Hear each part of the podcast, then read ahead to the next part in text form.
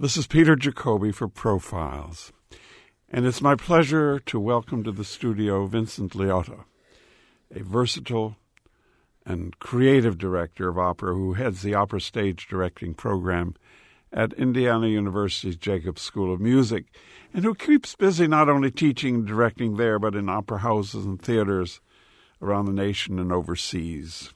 I've enjoyed Vince's work consistently at IU including the world premiere earlier this year of the opera Vincent, about which I'd like to chat a little bit more later on, of course. But I've also seen two productions at the Lyric Opera of Chicago uh, in the last two years, The Elixir of Love and and The Girl of the Golden West.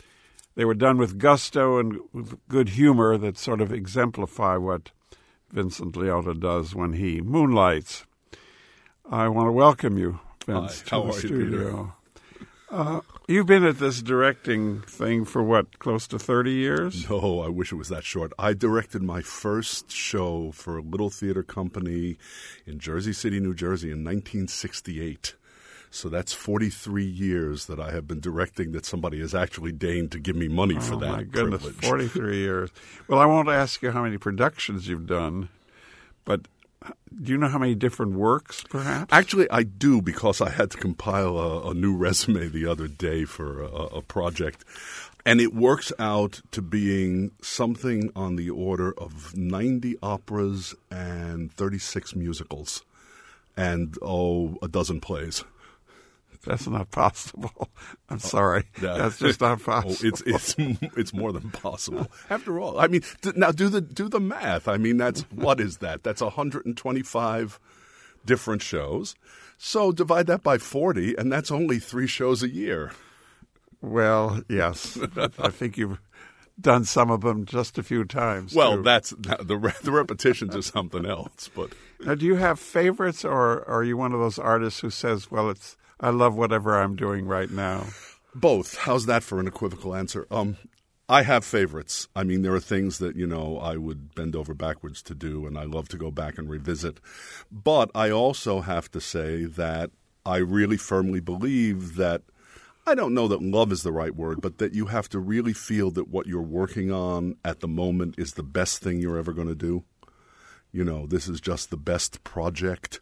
Um, because I think if you have any less passion for it than that, you're not going to do your best. You know, and I really don't, I don't have much, uh, what do I want to say, much sympathy with people who are like, yeah, I'm doing this and I'll get it done and, you know, give me my check, I'll go home. Because that's usually what it looks like. Well, we've spoken on a lot of occasions, and I know the passion you have when you go into a project. Uh, it's always there, Uh, I try and keep it there. know, and you seem to love. Sometimes you love the broken children, uh, Uh, like Puccini's La Rondine, which you know is not one of my favorites. Yeah, but you right. just Well, you know, I don't know that I consider any. If I considered them broken, I probably wouldn't try and fix them. I worked with Jean Pierre Ponnelle when I was much younger, and we once got to talking about Bellini, for example. And I completely agree with Jean Pierre. I asked him why he had never done Bellini because he did Donizetti, he did Mozart, he did all of this early stuff, and he said it's because I don't get it. And I feel the same way. I, I've never done Bellini either because I don't really. Bellini, I, know, I don't see where the story is, which is always important to me. You know, what is the story you're trying to tell? And so I don't necessarily get it from a director's point of view. Some of the music is, of course, extraordinary. gorgeous. Yes. But from a director's point of view, looking at it as a play, I don't get it. So if I don't get it, that to me is what's broken, and I don't try and fix it. Um, but inherently, I actually I, we talked about this with Rondine. You know, I've done Rondine twice. I, I I would go back and do Rondine anytime. I just I think it's an unsung masterpiece. I know that we have a difference here, but that's my opinion. I- I spoke of your versatility earlier. You work on such a variety of projects. Uh, they would undoubtedly require different understandings, different techniques. Just looking ahead to the IU opera season coming up, you're doing A View from the Bridge, William Bolcom's contemporary setting of Arthur Miller's play. Uh-huh. And then you're doing Rosenkavalier, Richard Strauss, a very bit different animal. how do you get yourself ready for these different projects? How do you prepare musically, artistically, and emotionally? I would guess too. It's it's two different things, and and and I think you can't conflate them. Hal Prince once said that you know the difference between directing a play and a musical and an opera and a film is not what the way that you do it it's the way that you solve the particular challenges of that. And and I think it's for me that's exactly it. It's it's why I don't feel like you know I have to be a Verdi specialist or a musical comedy specialist or an operetta specialist. Um, the way I direct is the is the way I, I direct. My techniques don't really change very much. It's the applications of them. And so when I look at a work I try and decide what is the best way to apply my style of directing, if you will, my philosophy of making theater, opera, music to that particular work. And so it results sometimes in different rehearsal techniques. It results in different ways that you put people together, ways that you cast, ways that you approach the work. But at the basis of it all, any work that I can find a story to tell, I can be very comfortable with. I get very nervous as a as a sort of artist when I don't see what the narrative is, when I don't see what the story is, because I suspect that I have always regarded myself as that kind of uh, storyteller. You know, there there are many different kinds of directors, and there are auteurs, you know, and there are storytellers, and there are of, shall we say, producers. You know, the Max Reinhardt, how much can you throw at the stage kind of school of theater. But for me, it's always telling a story. And so if I can see how to tell the story, if I can see the narrative, I can tell it. It's one of the reasons why I very, very rarely, and this is a pet peeve time, I get to air my pet peeve, which is if you take a story, La Rondine, Fanciulla, Falstaff, Henry VIII, I don't care what the story is, Music Man for that matter. You should be able to tell the story the way the author wrote the story. Unfortunately, in the world of opera, that gets very often shunted into the heading of, oh, how traditional. Well, excuse me. The Iliad is traditional. You tell the story, and that's the way it has to be told. And so I find very rarely the impetus for me to you know say I'm going to make a political statement here or I'm going to make this relevant to you know I, many years ago I saw a Traviata and it was like we're making this relevant to AIDS. Well, how do I know that? Well, because you put in a program note. Well, excuse me, it doesn't change the story for one moment. And it, all it does is say, I'm trying to take something and shoehorn it to mean something else. And I don't think that's a storyteller's job. And, and that's the way I view theater. So as long as I can see the story. So View from the Bridge has its story, which has to be told in a way that makes that story clear. Rosenkavalier has its story. Rondine has its story. Music Man, you know, Camelot, any of any musical, Gilbert and Sullivan, Mikado for that matter. Mm-hmm. If you can see the story, that's what I need. And when when I can't, that's when I feel like, oh, you know, I'm floundering a bit here. So um, it's to you, it's sort of theater with music. Yes, it it, it always is. You know, and Anthony Tommasini, I don't know if you saw the article in the Times uh, last week, two weeks ago, where he's talking about don't concatenate opera and theater. And I understand what he was saying that theater is based in words and opera is based in music.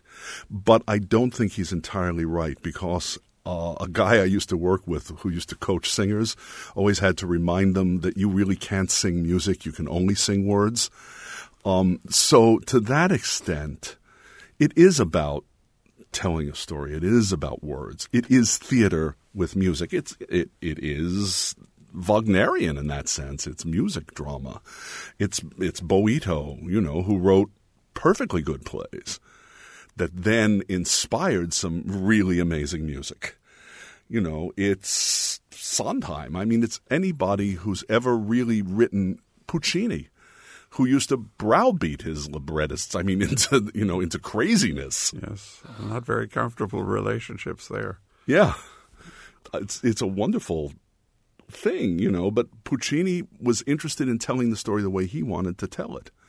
And once you understand that, and you understand that it's vignettes, that he didn't care about what happened in between. He cared about moment, vignette, vignette. And that's how the. So when you look at Girl of the Golden West, you look at Butterfly, you look at any Rondine, what you're seeing is the dramatic parts of the story which is very much kind of, I suppose, the way theater treats life. You try and tell the dramatic parts of the story, and going to the bathroom or taking the bus is not of interest to anyone. So you jump over that part. But putting that together as a narrative, I think, is a sufficiently difficult job, let alone trying to make it, you know, be relevant. I think the one thing going back to Tommasini, the Tommasini article that he said is, you know, rent is a much better solution to modernizing La Boheme than taking La Boheme and trying to put it in Greenwich Village in 1992. Mm-hmm. So you're not too much for Euro trash and all that sort of uh, thing. no, I'm not at all actually for Euro trash. and I think audiences are not either. I think no, but of course, you know the saying is that if you go out on opening night to take your bow and they don't boo you, you haven't succeeded. Yeah. I mean, which is a little bit topsy turvy land, to say the very least. I'd like to go back with you now to your origins. My origins. How all this started. How, how did you get into this strange, specialized area of directing opera? oh, such? well, it started not being much of an opera person at all. I started. I, I started working in summer stock when I was in high school. And where is all this happening? This is all happening in New York and New Jersey. Okay. I was born in a trunk. Uh, no, I wasn't. I was born in Jersey City, actually. But I started in high school working in summer stock, and I was I was theater crazy, you know. And when I was in college, I really got my first serious exposure to opera. We had opera around the house. My father liked to listen to opera, and he had, you know, 78s of, you know, Caruso and Gigli and people like that singing. But, you know, it was sort of just background music to me. It wasn't something that I was actively participating in. I was a sort of musical theater baby. But when I was in college, I needed a part time job. And one of my, my classics professor of all people knew the head usher at the Met. And periodically he would send, you know, people to him when he got a call that they needed extra ushers. So I got this job ushering at the old Met. And I would go in, you know, on a night sort of like a standby usher. It's one of the reasons why I've seen Parsifal seven times because none of the regular ushers wanted to work Parsifal. but it was events like that. And so I started working at the old Met. And uh, actually, one of the best moments is I actually worked the night of the closing gala of the old Met. 1966, I guess it was, 64. And it was one of the most exciting evenings ever. And they had, you know, because they had a bazillion people there, there was like an usher for every aisle. So we all got to work. But, but I saw a fair amount of opera. It's where I really decided that I didn't understand Bellini. On the other hand, I, I, uh, I saw a lot of Wagner, saw a lot of Verdi, you know. Um, and saw some great productions and great singers. And so I thought, well, this is this is pretty interesting. And that was sort of that. It was it was pretty interesting and, and I got more interested in it, but I never thought of it as being a part of my career. I was still, you know, thinking theater. Scroll forward to the United States Air Force in 1971, 72, uh, and I was in Anchorage, Alaska. And I was working up there, and there was a woman named Elvira Voth, who was one of the great influences and one of the most. She's one of those people Reader's Digest should write articles about. Fascinating woman, the most interesting person you ever met. And she decided she wanted to start an opera company in Anchorage, Alaska in 1972. Total population, including the Air Force bases, 35,000. And I had been working, you know, hanging around doing some community theater and stuff like that. And she said, Well, I'm doing this uh, thing with this opera company, and could you come in and, and do some scenes? All right, long story short. It was Fiora Contino, who used to teach on the faculty here at IU, who came up to do a Verdi Requiem and a workshop on the marriage of Figaro. Hmm. And I did some scenes. And after the marriage of Figaro scenes, she came up to me and she said, You know, I think you have a real sense for this kind of thing, you know, a real talent for opera. Have you ever thought about studying it? And I said, no, I'm, you know, I want to do theater. I'm living in Anchorage. She said, well, I think you should come to IU and study opera because we have a great faculty. We have, you know, the, the and 72, one of the only opera companies in America. And I said, well, but, but, but. She said, let me make a phone call. She called Wilfred Bain, who was at that time, of course, the dean, and said, uh, I have this guy here, and I think you should, you know, he should be at IU. Uh, but you know, ha- it's August; he hasn't applied. Wilfred said, "Tell him to come."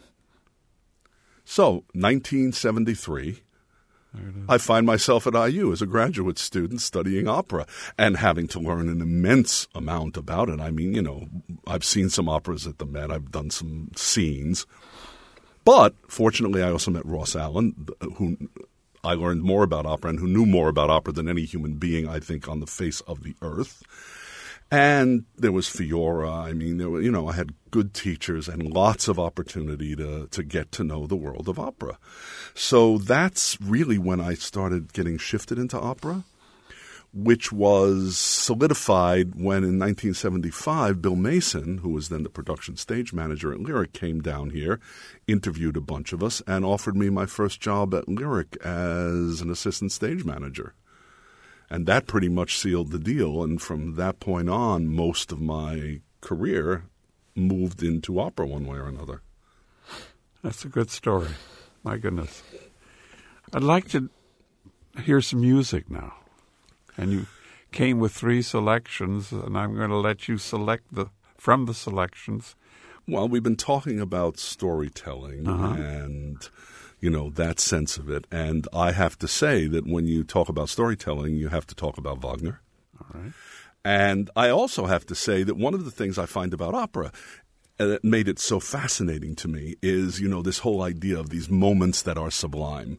So I think that um, if you want to talk about sublime, you want to talk about good storytelling, you've got The Ring and uh, and you've got Brunhilde's Awakening from Siegfried, um, from Siegfried. Ewig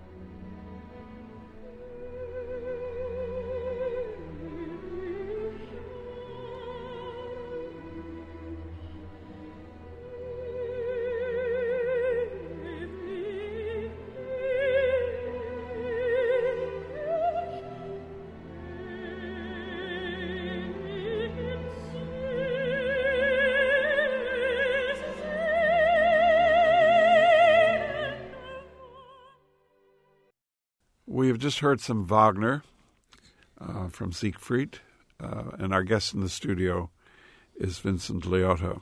Uh, you've spent so much time of your career uh, at Indiana. Uh, it must mean that there's something really important happening that keeps you here. Well, I've spent a lot of my career at Indiana. I mean, I came as a student in the 70s. I came back in the 80s and worked five summers here on the faculty, including, by the way, something that most people don't know the collegiate premiere of Sweeney Todd was done here in 1983. I remember it, yes. And, and that was my first show back in the 80s, but I was here for then five summers in the 80s. And then I came back in 95. And I, I don't know, maybe it's, you know, the, the music of home or something, calling to quote Frank Loesser. Um, but I just life has evolved that way, you know, and I keep somehow. I don't keep doing it. I've, I, you know, I've never actively sought to come back to Indiana. It's always that the, the, the path has led to some crossroads where Indiana became a choice, an option, an, you know, an opportunity. and I've always taken it because I've always been very happy here. I mean, it was it was where I I really think where I got well, I not, not think even it's where I got established in the world of opera, and on the upside of that is that you know I got a grounding that that I wouldn't trade for the world in, in lots of different, not just directing, but just literature and knowledge and and general sense of of what opera as theater can be. The the downside of it is that it m- moved me for a while so much into opera that it took a while to get back to doing musical theater, which is which you also love, which I also love, and you know, and operetta somewhere in between there. But that that came with time. I mean, you know, there was there was always the uh, the opportunity. And that was one of the things about being here, that there's always been that opportunity to do opera, but then we also have done, you know, we do operettas, we do musicals, and so there was a lot of of of a sense of breadth that working professionally, you tend to get pigeonholed. And if you're opera, you're opera. If you're musicals, you're musicals. If you're operetta, you're operetta. I know colleagues of mine who basically 90% of what they do is operetta. I love it all. And one of the nice things about being here is that I get to do much of it. Yes. Directing a chestnut, you know, a public favorite mm-hmm. versus a lesser known work, uh, are there differences in how you uh, approach your task? Are there differences in how you perceive your responsibility? Um, yeah, it comes directly out of this idea of storytelling. Um, with a chestnut, let's take Rigoletto, Traviata, some some Verdi, or Madame Butterfly for you know, for an example, you have to look very carefully at what is the story and what is the chestnut part of that story. And that's how I figure that I can um, I can still be very loyal to the story without you know, like we're doing this because that's the way you've always done it. Sometimes you don't want to reinvent the wheel. I, re- I remember an interview with di- another director many years ago about Elixir of Love, and he said, Well, I'm not going to do any of the standard jokes. I'm going to do everything new, and it will be funnier and brighter. And I went to see it, and I thought, Yeah, but that isn't as funny as, you know, the joke everybody knows is. Sometimes it can be, but I think with a, with a standard work, with a you know a real Traviata kind of work, or or Barber of Seville, you know something like that, you have to look at it very carefully and say what is the story being told here and what kind of comedy or what kind of drama comes out of that story? And sometimes it leads you in the same path as everybody else and sometimes it leads you down a slightly different path. Where it doesn't lead you is to putting it on the moon that's the distinction. With a lesser known work, it's easier because there's so much less common perception. And so people who look at it take it almost as at, at its face value as a new work. You know, when you're doing something that's um, that is not your everyday opera, you know, your seven standard biggies, um, people tend to look at it and not have this, oh, well, I've seen another one of these. Um, I did a Falstaff once, and I was sitting in the audience, and obviously the person sitting behind me didn't know I was sitting in the audience.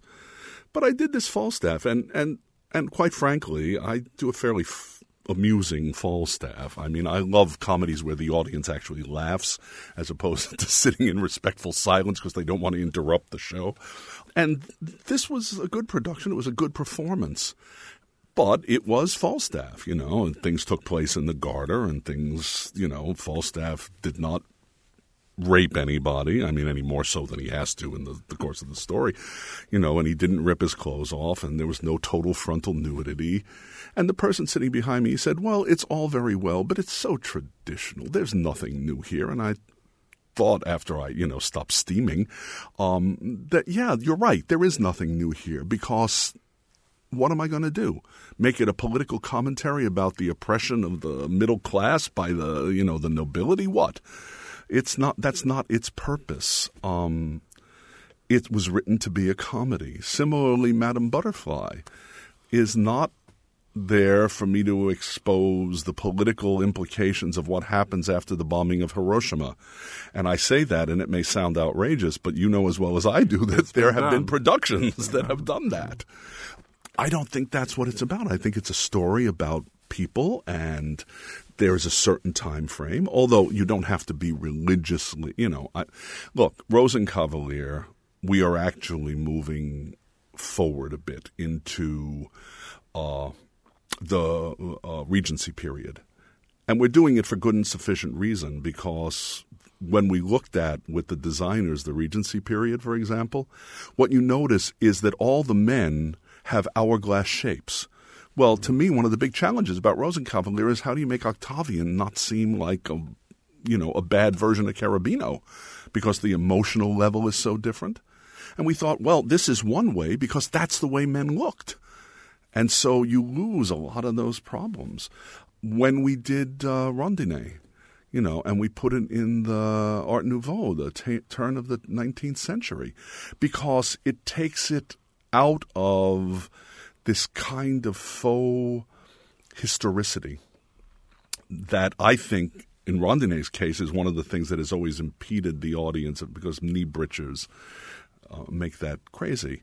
Um, you know, it just makes it harder to understand that there's a real emotional thing happening to this woman.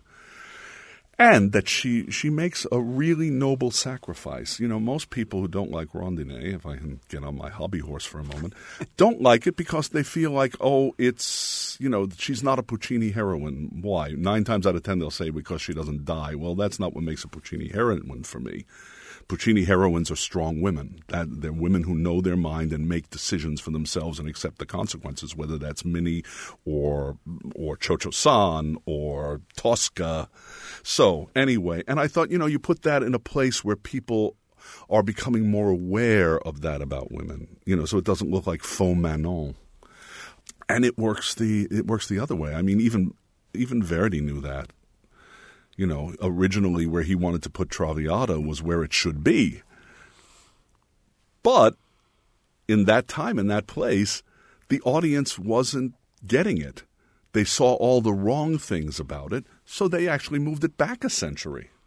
And then suddenly everybody got the story without being interfered with by the, the, the political implications of the time in which it's set or their preconceived notions of that particular period. So I think that's, you know, that's part of the legitimate interpretive process. But I think there's a difference between that and being, you know, sort of auteur about it and saying, well, we're going to put this on the moon because this way everyone will see. You know, it's like a famous Götterdämmerung. I'm wandering a little, but there was a production of Götterdämmerung in Italy where the end of Götterdämmerung was they were all gathered around the table and there were a bunch of candles lobbering on the table. And as the, you know, the final music starts to play, they all fall asleep. Um, they were only slightly behind the audience, actually. It makes one speechless. It seems that some of these directors don't trust the originals, don't trust the greatness of. And you have to trust your material. Yeah. You know, you asked me one of the things about this when we talked about doing varying things, and I was talking about Bellini, but that's the point. If you can't trust your material, you shouldn't be interpreting Be it. doing it. Yeah. Because it's not your job to be the author, it's your job to bring the author to the stage. And that's why I, I think that in large part that comes from the fact that I started out as a sort of musical theater baby. Um, because musical theater, American musical theater, that's the first rule. You take the material and you build it, but you build it because you trust it as a story. No one is going to take My Fair Lady and reinterpret it into, you know, what, Soviet Russia. in- Somebody will. Yeah. Uh, we were talking about Falstaff just a few minutes ago, and I know that's another of your selections that you brought in, the end of Falstaff. Yes, So could we talk about that? And Sure, that, that's let's easy. It's the greatest it. single moment on the operatic stage that certainly I have ever experienced. I have two favorite moments. One I brought, one I didn't. It is the end of Magic Flute and the end of Falstaff. And mostly for me, the same reason. Because they are affirmations not only of the human character, but of the artists themselves. Mozart at the end of Magic Flute, you have to think it's the last thing he ever wrote. This we know factually. I mean, you know, he's got Clemenza di Tito on one side of the page and, and Magic Flute on the other. It's the last thing he wrote. He is perilously close to perishing. And he takes a moment that starts out sounding so solemn and so self conscious with its own profundity, and he turns it into an ode to joy, a chorus of sheer joyousness. Jump forward to Verdi. He spent an entire life avoiding writing comedy. From everything you can read, he didn't seem to be a man who had much of a sense of humor in general. But I also get the sense of read, you know reading Verdi biography that this was not a man who was going to sit down and you know yuck it up with you. But he gets to the the last thing he's writing, his sort of swan song, and he has a very good poet but he takes what could have been easily a kind of postlude, you know, like, okay, so guess what? The joke's on you and the joke's on all of us, and let's go home. And he turns it simply into one of the most riveting, engaging, exciting, mind boggling pieces of music that speak not only about the opera, but about his entire life. And of course, for me, the fun of it is it's almost like he's he stuck his tongue in his cheek and said, "So you thought I couldn't write complex music? Laughs on you. I wrote what I chose to write because that's how I chose to express myself, and I could do this in a minute, and I did." So that's that to me is the greatest moment in musical theater of any kind of musical theater, and maybe any kind of theater. So let's listen to the fugue, the end of Giuseppe Verdi's Falstaff.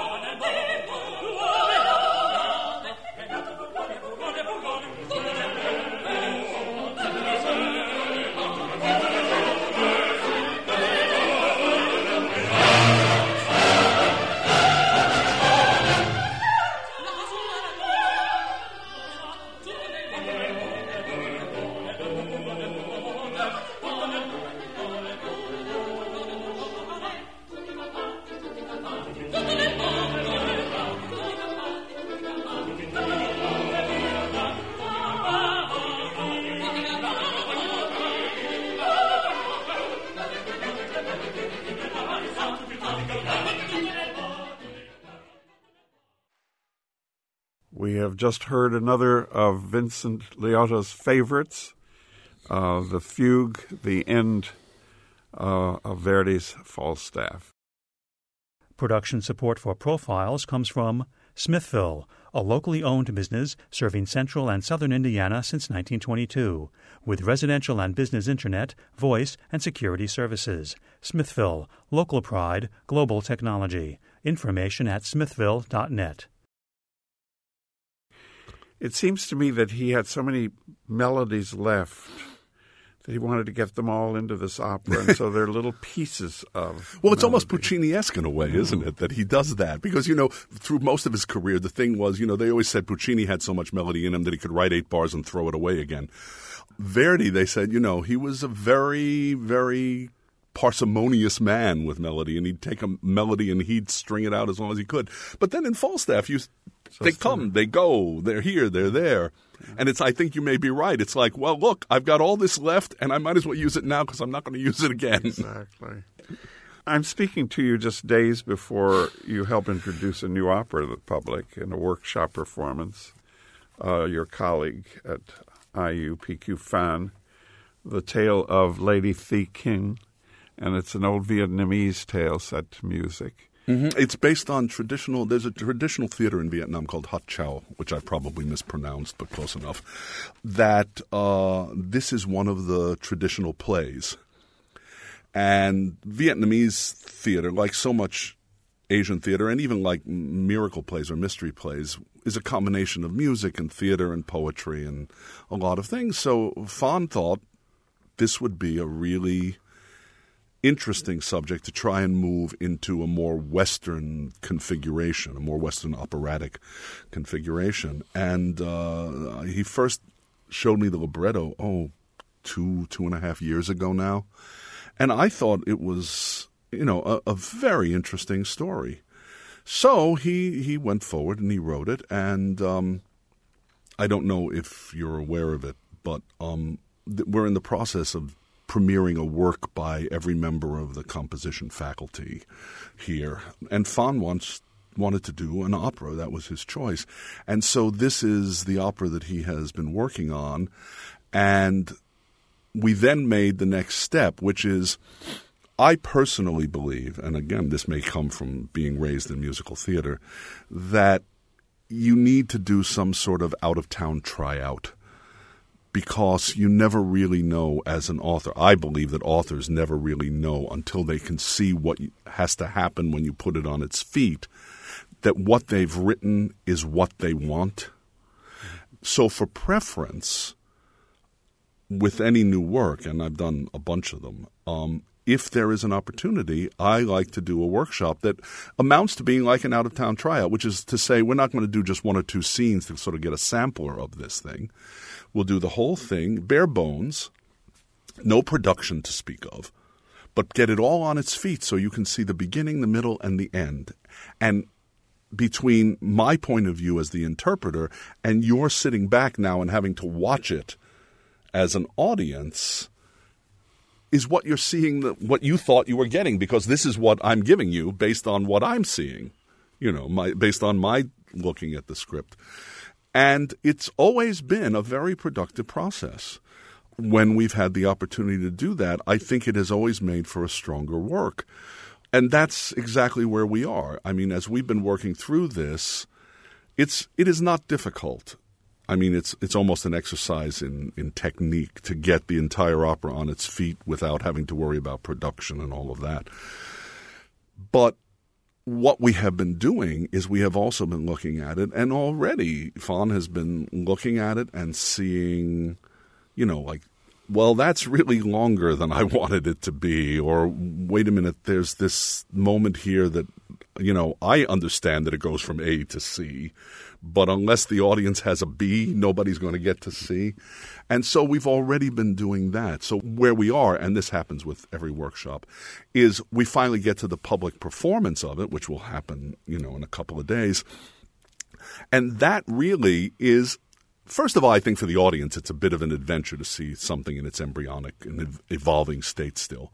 But from our point of view, it's also important because now you have complete strangers coming in, like an out of town tryout.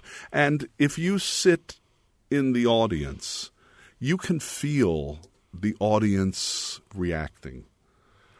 And so you get these clues as to even again another step. What I thought made sense and worked, of what the author thought made sense and worked, we're now looking at the audience. And the audience, it may still not make sense. And then you, you, you know, you make note of that and you go back and that's you say all right well look we need before we finish this here's some more input to tighten it improve it clarify it make it more exciting what any, anything like that and so it's all part of that evolutionary process so that when you take that and then you finally go to production and you throw in the scenery and the lights and the costumes and this and that and you know the orchestra because we're doing this with piano it all becomes enhancement and to a work that you absolutely, going back to that word, you absolutely now trust this material 100%. And with a premiere, that's really, really important mm-hmm. that you've got to try and make it not as good as you can, but the best it can be. Because you get one shot out of a box. And that's, that's the premiere, if you will. Earlier this year, you did Vincent, Bernard Rands, and J.D. McClatchy, mm-hmm. and that was not done that way. I mean, it was a more no, finished it, product. Yeah, it wasn't. Actually, the reason it wasn't done that way is not that we didn't want to do it that way, but you need to have the time to do it, to find out how to put this into the schedule. And so the option came up and, and to do a workshop, and and I, and I was frankly asked. They said, "Well, look, why don't we do a workshop of you know four scenes?" And I said, frankly, no. I don't think that's of any use to me. It's certainly of no use to Bernard. It's no use to Sandy because all they will know is that they have these four scenes floating out in space and somehow they work or they don't work, but that doesn't tell you anything about the work. So we opted not to do it. What most people don't realize is that does not mean that we did not continue to work on the piece. And during the rehearsal period, it just makes it harder because you're trying to get to a full production while you're also trying to work on the piece.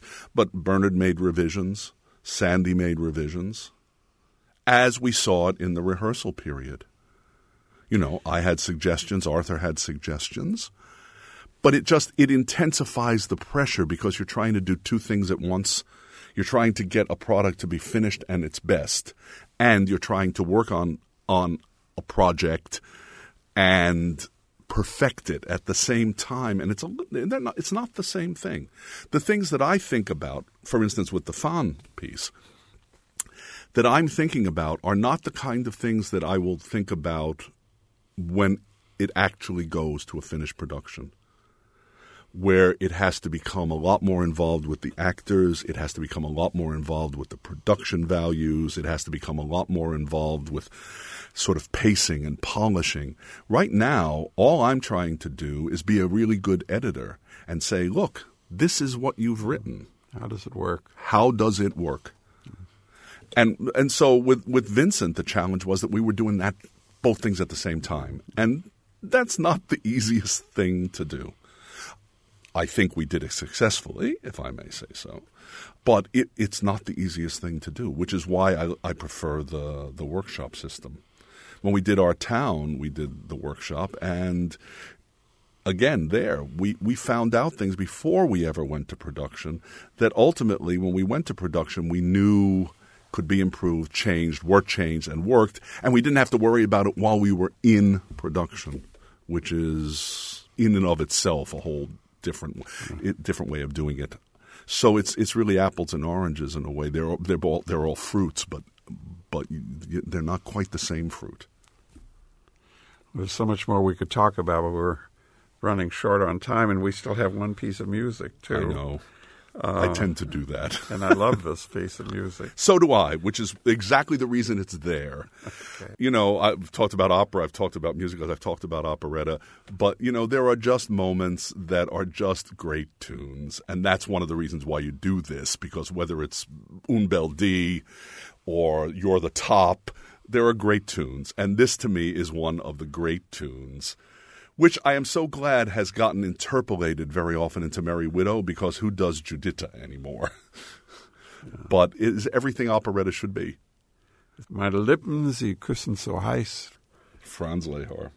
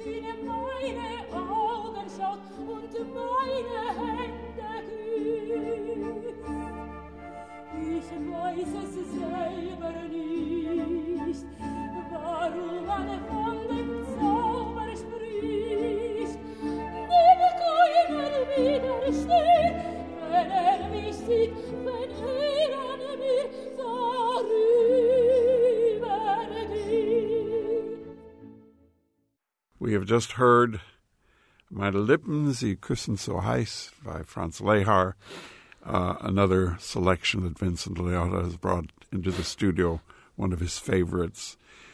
Uh, I wanted to ask you one more thing, uh, and that is where are we heading in terms of opera and operetta? Uh, what's the future? Oh, I, I'm not having a crystal ball, but I can tell you something that somebody pointed out to me the other day. I think where we're heading is, interestingly enough, we're heading toward a more to, to sort of what Wagner tried to do. We're heading to a more undifferentiated musical theater. And that's going to cause some problems. It's causing problems for people now, you know, because uh, there are, you know, like, but what about Verdi? What about the great melodist? What about Puccini? But you know what? When Puccini and Verdi were writing, there were people saying, but, but wait a minute, what about Mozart? Unless you keep going forward, unless you keep doing new things, which is why I love doing new works, that's when the art form is going to stultify and die. And it becomes archaeology and solely archaeology. I think as long as there are people out there writing new musicals, writing new operas, even writing new operettas, which is re- redefining itself.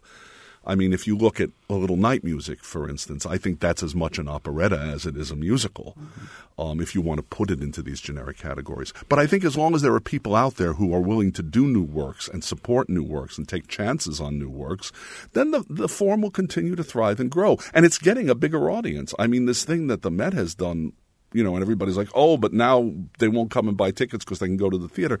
I don't think it Not works true. that way. No. I think it's opened up a world of exposure to works and to a musical theater form and to a musical form that most people wouldn't have otherwise. Not most people, but many people will take a chance on and therefore go and experience things that they would not have experienced otherwise. Isn't it so, in the best sense of the word, like a museum where you have old masterpieces? And new works. Yeah, exactly. Together. And and you never know which of those new works is going to become an old master eventually. Right. So that's why you got to hang them, you got to look at them, you got to do them. Because you can't predict in advance what's going to be great. And I am sure that if you had asked a composer in the 19th century, asked Puccini to pick out what, you know, his masterpiece will be, I don't think he would have picked Bohème as being the one that everybody wants to do. But he didn't know that either. And who knew that it was Puccini? Why wasn't it Mascagni? So I think that you have to keep just doing.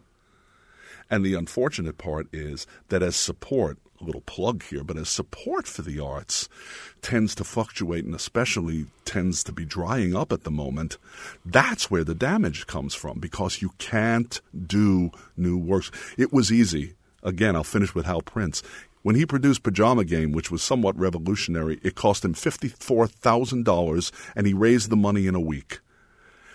Today, to produce a musical on Broadway is 40 or 50 million dollars. Spider-Man is pushing 70 million dollars. That doesn't militate for taking chances, for getting a lot of new work out there.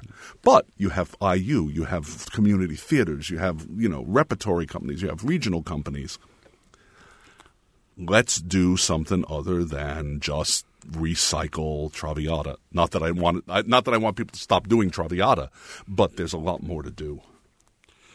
Well, I talked about your enthusiasm at the beginning of the show, and I think our listeners know now that indeed you are an enthusiast. And I thank you, Vincent Liotta, for spending this time with us. Uh, this is Peter Jacobi for Profiles. The program you just heard was recorded in July of 2011. The studio engineer and technical producer was Michael Paskash. Production support for Profiles comes from Smithville, a locally owned business serving central and southern Indiana since 1922, with residential and business internet, voice, and security services. Smithville, local pride, global technology. Information at smithville.net. Copies of this or other programs can be obtained by calling 812 855 1357. Information about profiles, including archives of past shows, can be found on our website, wfiu.org. Profiles is a production of WFIU and comes from the studios at Indiana University. Mia Partlow, producer. Please join us again for the next edition of Profiles. For WFIU, thanks for listening.